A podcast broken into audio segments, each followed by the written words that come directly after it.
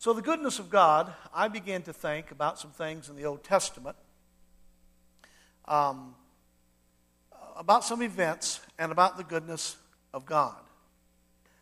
We know that the scriptures affirm that God is morally perfect. We know that. He's holy. You have the scriptures. If any of you want the PowerPoint, be happy to send it to you. He is holy, just, righteous, good, all of these things. So, being a morally perfect entity, and all that God does, all that He commands, all that He approves, must of necessity be good. That's what the scriptures tell us. And these are the passages related to that. In Psalms 119, 38, uh, 39, and 68, turn away the reproach that I dread, for your rules are good, and you are good, and do good. Teach me your statutes. In view of this, the serious, diligent Bible student may be troubled sometimes when you or I or anybody encounters certain divinely directed situations in Old Testament history, when we read several biblical passages that, superficially at least, appear to reflect upon the character of God. Now let's consider just a few of these problems this evening and see what the scriptures say. For example, we know about the extermination of the Canaanites. When the Israelites were commissioned to take the land of Canaan, God instructed them to smite completely the peoples that was there, to show no mercy at all. Deuteronomy 7. Accordingly, when Israel invaded Jericho, for example, we are told in Joshua 6 21, and they utterly destroyed all that was in the city, both men and women, both young and old, ox and sheep and donkey by the edge of the sword. Now, at that time, Jericho, still located, of course, at the northern end of the Dead Sea, about 800 uh, miles, uh, uh, 800 feet, I should say, uh, below sea level, with the Dead Sea being some 1,300 feet below sea level, the city swelled with people when they heard about the Israelites coming because people were living in caves all around. When you visit there today, you'll see those caves called the city of the palms because palm trees are everywhere. So they came from those caves and from those campouts and from those other places all around, and they went into Jericho, and the doors were shut, and the city swelled with individuals because they knew that the Israelites, or as in some cases people refer to them now as been discovered, the Aparu, are coming. So, how does a, a very sincere Bible student come to grips with the seemingly breach of goodness of God? Uh, several things must be taken into consideration. First of all, there was rampant immorality going on. It must be noted that the Lord had been very patient with those grossly immoral pagan tribes for a long, long time.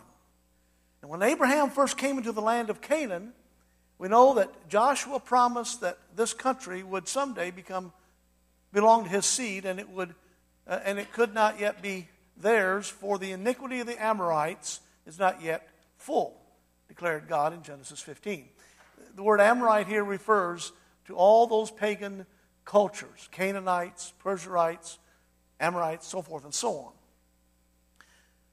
as it is uh, we have to understand that it is as though the sins of those heathen peoples gradually were filling up a container. Eventually, a, a point would be reached when God could tolerate it no longer. He had had it. The wicked would have to be destroyed.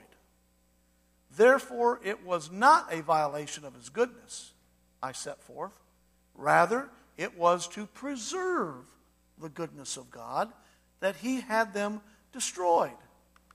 When you look at some archaeological discoveries, such as those of Ugarit, have, which is, we'll show you a map of that in a minute up in uh, Syria, they've revealed the corruptness of these Canaanite nations. For example, in the Canaanite religion, El was the chief god of Baal, who was his son. these were gods who had absolutely no concept of morality at all. And here is a here's an artifact of Baal that stands in a museum today.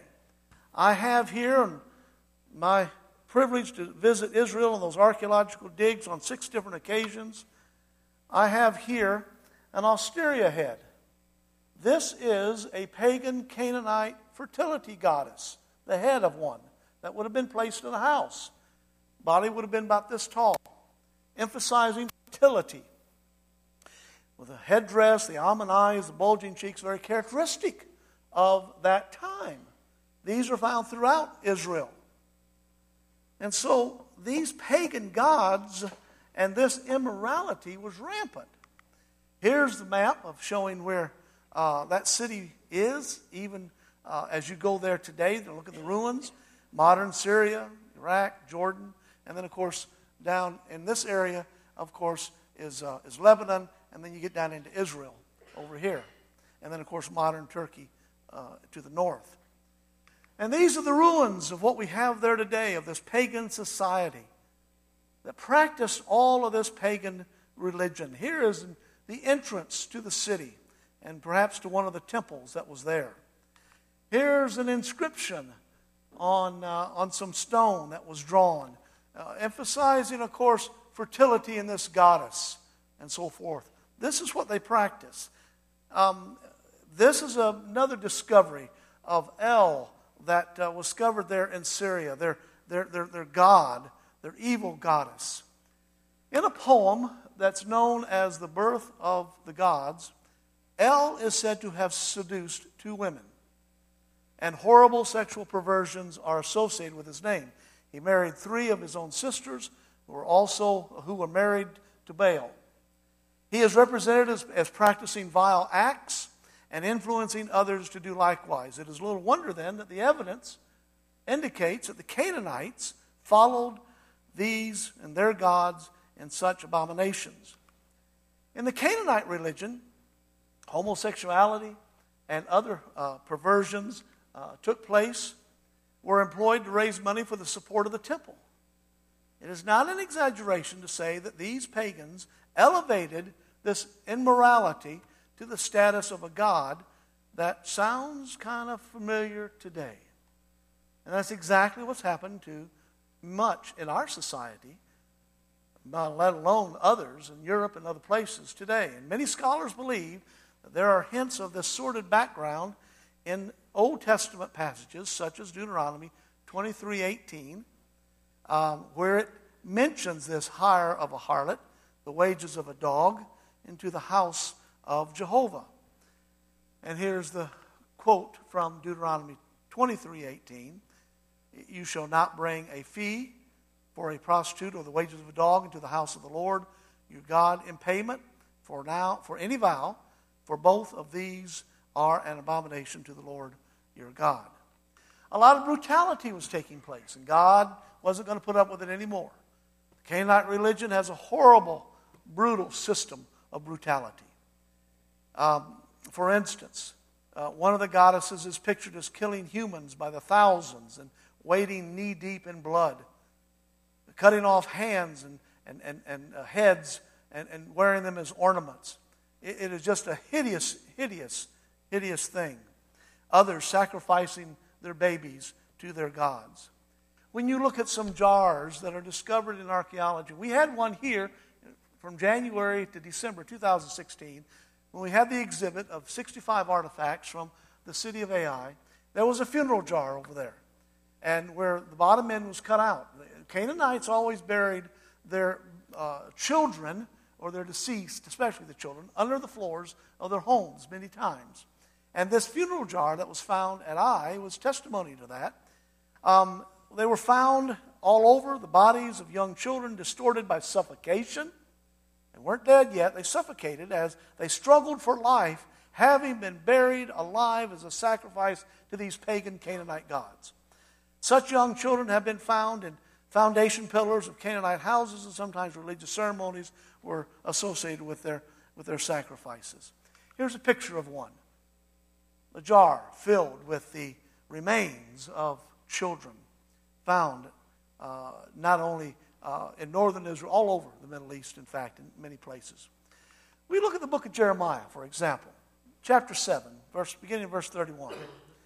And they have built the high places of Topheth, which is in the valley of the son of, the son of Hinnom. The Hinnom Valley, when you look at Jerusalem today, you visit Jerusalem, the old Hinnom Valley back then, even during the days of Christ, it's where they threw all their garbage to bury their sons and their daughters in the fire, which did not, which I did not command, nor did I, nor did it come into my mind. Therefore, behold, the days are coming, declares the Lord, when it will be, when it will no more be called Topheth or the valley of the sons of Hinnom, but the valley of slaughter, where they bury the, their uh, in, in Topheth, because there is no room elsewhere. The dead bodies of the people will be food for the birds of the air for the beasts of the, uh, of the earth, and none will frighten them away.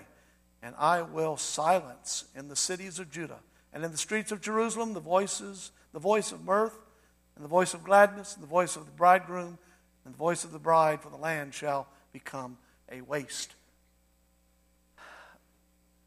Preservation of good. But it also is important that we have to emphasize that the destruction of these wicked people was the moral preservation for the nation of Israel. The Old Testament makes it clear. When they invaded Canaan, the Hebrews were not allowed, uh, would not allow their enemies to live, that they, they teach you not to do after all of their abominations, which they have done unto their gods. So would you sin against Jehovah your God, recorded in Deuteronomy chapter 20? But why is it so important? Among other reasons, it was the Hebrew nation that the Messiah, of course, would make his appearance. Therefore, the salvation of mankind ultimately is at stake here. The extermination of the wicked inhabitants of Canaan, therefore, was an example of moral surgery in order to save the life of the patient. And the patient was the human race. God had to perform some surgery in order to save the human race. Moreover, let's remember this that God, because of who He is, has the right to render judgment upon evil at any time. And He does, and He did. But what about the children? The question is often raised. However, but why did God allow the children to be destroyed? Well, I would put forth these thoughts. In a world where there is to be freedom of choice, one must be allowed to suffer the consequences if you make wrong choices, even when he is not a party to such choices. Making bad decisions not only affects us, but affects those around us as well. We fall heir to the consequences of evil in others as a part of the price that we pay for our own freedom. So, children often are victims who suffer because of the evilness, obviously, of their parents. Second of all, the question just raised represents a real problem only if it is viewed in terms of the present. But we have to see it in matter of in terms of eternity, I believe. The situation becomes altogether different. Would it not have been uh, infinitely worse in view of eternity had these children grown to maturity and adopted the same pagan practices of their parents? And they would have. Even this consideration, though, must be seen in the light of the principle that we've just mentioned with respect to the coming of Christ and God's temporal judgment upon sin. Now, let's talk about temporal judgment for just a moment. General definition all New Testament Christians, us, accept that there is a final judgment of all men for their sins on the day of judgment when God comes again. We know that's going to happen. This is unquestionably a biblical doctrine. Christians should also accept that there are temporal judgments of God on individuals and nations according to his good pleasure. The word temporal simply means relating to worldly rather than spiritual matters temporal judgment, referring to an application of condemnation and punishment by God in time, in this world before the day of judgment at the end of time.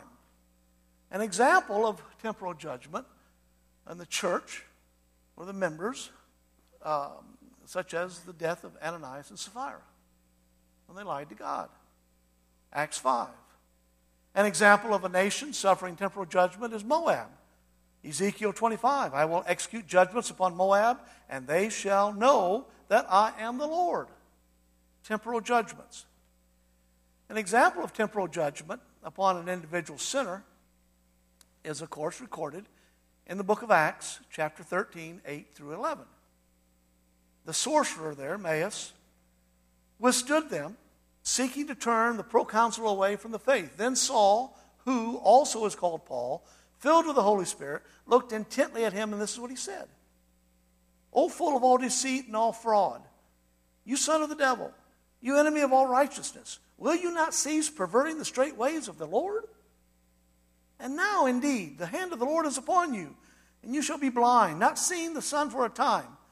Immediately, a dark mist fell upon him, and he went around seeking someone to lead him by the hand.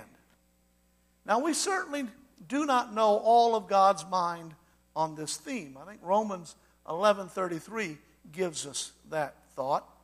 But if we study the Old Testament record of the Lord's dealings with these nations, together with archaeological findings that illustrate the corruption of the people that we've already, already have right here, just one small example, surely we ought to be able to see that Jehovah's wisdom regarding those events should not be disputed at all. And finally, it might be noted that no one has the right to criticize the moral activity of God unless that individual can establish and defend some genuine moral standards apart from God. And this no unbeliever can do. In the Bible, there are some what we call uh, spoken curses. Spoken curses in the scriptures are those portions that contain the writer's prayers or some songs of, of vengeance upon enemies or um, which end in triumphant praise uh, at their de- destruction. For example, destroy them, O God, Psalms 5, or break the arm of the wicked and evil men, uh, evil man, Psalms 10, and these other verses in Jeremiah and Nehemiah. Now, many have wondered how such expressions could be a part of of God's divine revelation. Though the subject is complex, I admit, perhaps the following thoughts will shed some light on this matter. These writings were not mere hot headed bursts of personal vindictiveness.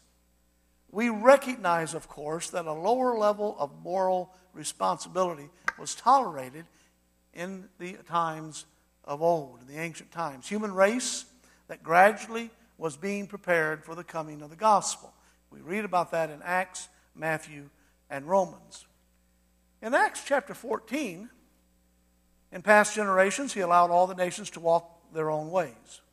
Yet he did not leave him without witness, for he did good by giving your you rains from heaven and fruitful seasons, satisfying your hearts with food and gladness. Nonetheless, the Old Testament, in many instances, unless divine judgment was being exercised, encouraged service to one's enemies. Exodus forbade hatred and vengeance, Leviticus, Proverbs. So one ought not, therefore, to take a low view of the biblical spoken curses that obviously were placed in the divine record for a very specific purpose. The Bible spoken curses ultimately express a zeal, a zeal for, for God's cause, Jehovah's cause, and significantly express a willingness to leave vengeance in His hands. But they do acknowledge that punishment for sin is a part of the divine order. Psalms, 1 Samuel. And we must also remember that the enemies of Israel were the enemies of, God, of, of, of Israel's God. Israel's defeat was a reproach to his name. The cause at stake was not merely to, to uh, do away with a nation at all, extinction of a nation, but the cause of divine truth and righteousness. So, this aspect uh, of the conflict uh, is most expressed, is completely expressed in Psalms 83 and prayers for vengeance, such as those in Psalm 79 and 137, that express the national desire for the vindication of a just cause and the punishment of all of these cruel insults. Now, it ought to be recognized, I believe, that some of the language of these spoken curses are seemingly brutal and maybe highly figurative, metaphors and images uh, being borrowed from an age in history that was characterized a lot by slavery. No one will argue, for example, that Christ was suggesting that certain people who cause stumbling in others should literally be weighed down with a stone, thrown into a sea, Matthew 18, or that Paul, in rebuking those who exalted circumcision, hoped that they literally would, would mutilate themselves in Galatians. We have to focus, I, I believe, upon the idea being conveyed and not necessarily the, this poetic imagery in which the idea is, is, is wrapped up in or clothed. This principle needs to be applied to these Old Testament spoken um, curses. Now, there are some critics today that have alleged that the Bible represents um, God as something acting in ways that are clearly unethical. For example, concerning Pharaoh, God said, I will harden his heart. Exodus 4. The book of uh, Ezekiel quotes the Lord as saying, I give them, and uh, give them also statutes that were not good. Ezekiel 20. And Jeremiah said of Jehovah, Lord God, surely you have greatly deceived this people. In chapter 4 Jeremiah. So, numerous sincere biblical students, I believe, have been greatly perplexed by some of these similar sayings. But the solution, I think, brothers and sisters, lies in an understanding of certain traits of Hebrew expression. Um, active verbs were used by the Hebrews to express not the doing, but the permission of the thing which was the agent said to be done, or that they did. This involves the concepts of man's free will. God has allowed man to have freedom of will. We know that. But when human beings choose to do wrong, the Lord is not going to overpower them and force righteousness upon them. The truth is, Jehovah allows us as humans to act as we will, though ultimately there's a price to be paid. But sometimes the Bible uses figurative terminology representing God as performing the action, though in reality he is not. Now, let me go on for just a moment. Let me skip down here for, to another. Uh, over here in uh, Psalms 81, verse 12. So I let them go after the stubbornness of their hearts, that they might walk in their own counsels. And when Jeremiah suggested that God deceived the people of Israel, he really was saying that God allowed them to follow their own paths of self defeat and to eat the bitter fruits thereof. Because of this rampant sin, Jeremiah had foretold of a great destruction to be visited upon the people of God. We people declared that this evil would not come. Neither shall we see sword or famine. And the prophets who, who declared such were, were considered to be just so much of a wind about this. Since they were determined to be deceived, God, in effect, simply said, Go ahead and be deceived. I'm not going to stop you. And that's exactly what happened in many cases. Those who represent, those who uh, respect the Bible as a verbal inspiration of the Word of God, need to realize that though they may from time to time encounter certain passages of Scripture that seem difficult to understand initially, there are adequate explanations for these texts, I believe. By means of patience and research, we can discover many of the answers that will help solve these problems. And even if we have not yet found all the answers, we ought never to, to uh, foolishly charge God with error. It is not God's error at all. For example, in Galatians, in Colossians 1, reminds us that Jesus is the image of the invisible God, verse 15. And that God was pleased to have all of his fullness dwell in him. verse 19. Jesus is God's goodness in the flesh. He demonstrated God's desire to pour out blessing and help and deliverance on us in three different ways. God allowed Pharaoh to harden his own heart. Pharaoh did all the hardening. God knew what was going to happen. Well, let's take a look at these three points as we come to the end tonight. First of all, he took the judgment that our sins deserved upon himself. Romans 5 8 says, God proves his own love for us, and that while we were still sinners, Christ died for us. We know that passage well. And so God's extravagance flowed to us in the amazing substitution of his Son in our place on the cross. His death for us is the undisputed picture of unmerited goodness. That's about as good as you get. Unmerited goodness. You don't deserve it. I don't deserve it. In fact, we continue to do things to prove that we don't deserve it sometimes because we forget about this wonderful salvation that we have through Christ upon that cross. Second of all, he includes a thousand other things in the gift of himself. Romans 8:32, God uh, says this of God. He did not even spare his own son, but offered him up for all of us. How will he not also with him grant us everything? In other words, God has already sworn, uh, shown his goodness toward us in the biggest way that's all possible. There's no other way. All the other little details to help us live godly lives through thick and thin are included in that gift. And how grateful we ought to be, and how often we forget about the goodness of God through His Son. Thirdly, Jesus unlocks God's goodness toward us in new ways. For example, in 2 Corinthians chapter 1 verse 20, tell us that every one of God's promises is yes in Christ. That means all the good, all the perfect gifts of God come to us through our relationship with Jesus. If your relationship with Jesus is not right, make it right.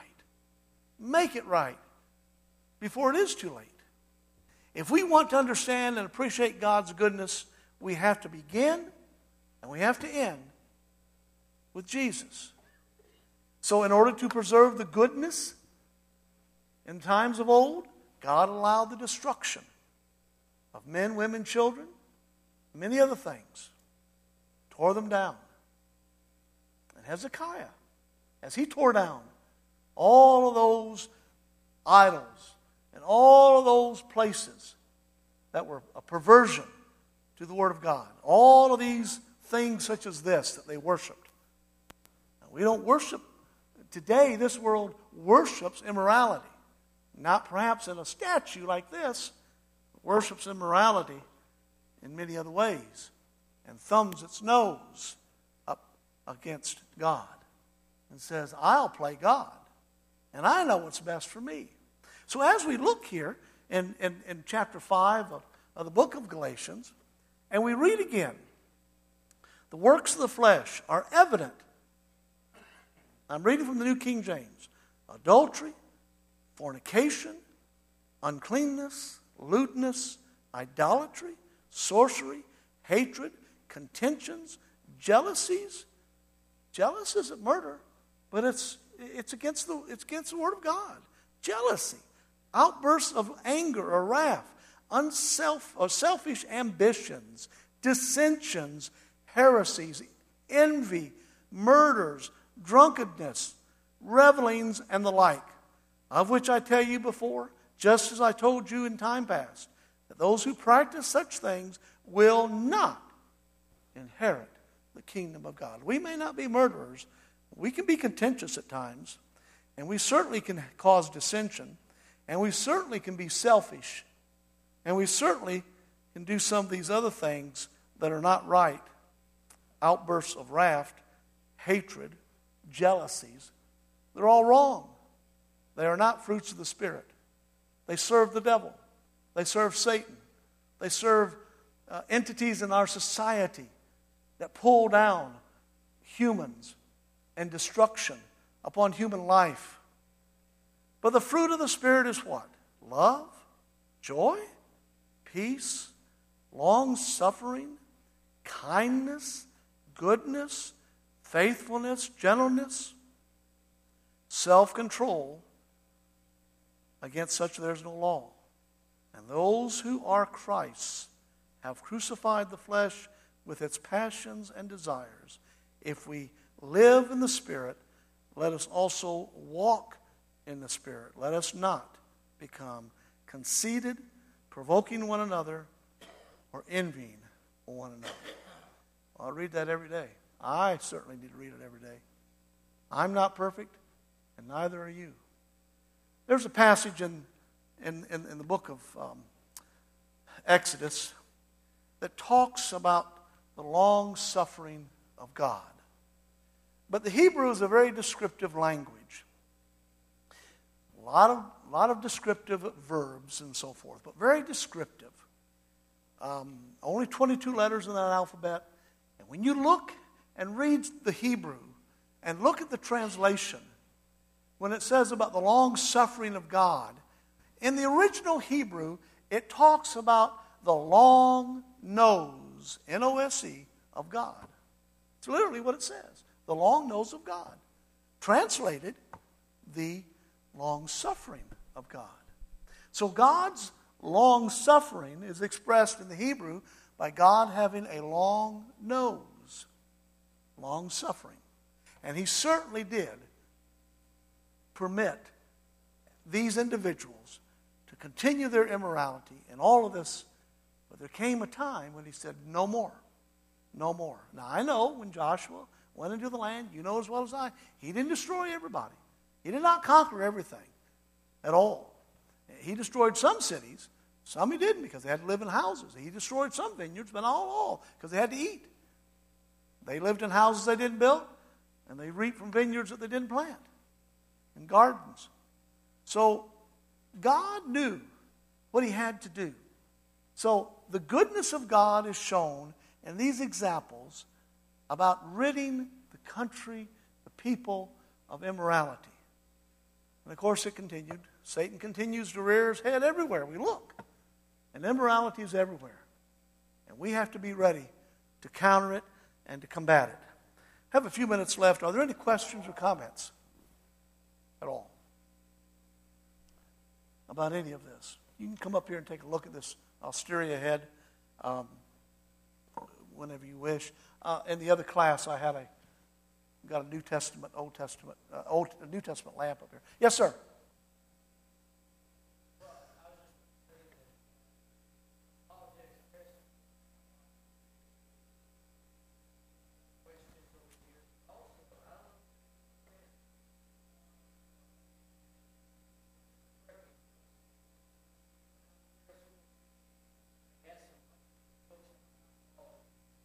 Yes. Yes. Right.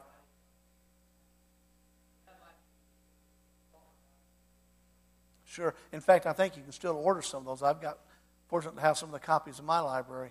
But yeah, difficult text of the Old Testament, difficult text of the New Testament, and there's others been written. And those are good, good books to invest in. Build your library, brothers and sisters. Read your Bible and build your good, good library. Yes, sir. Other questions?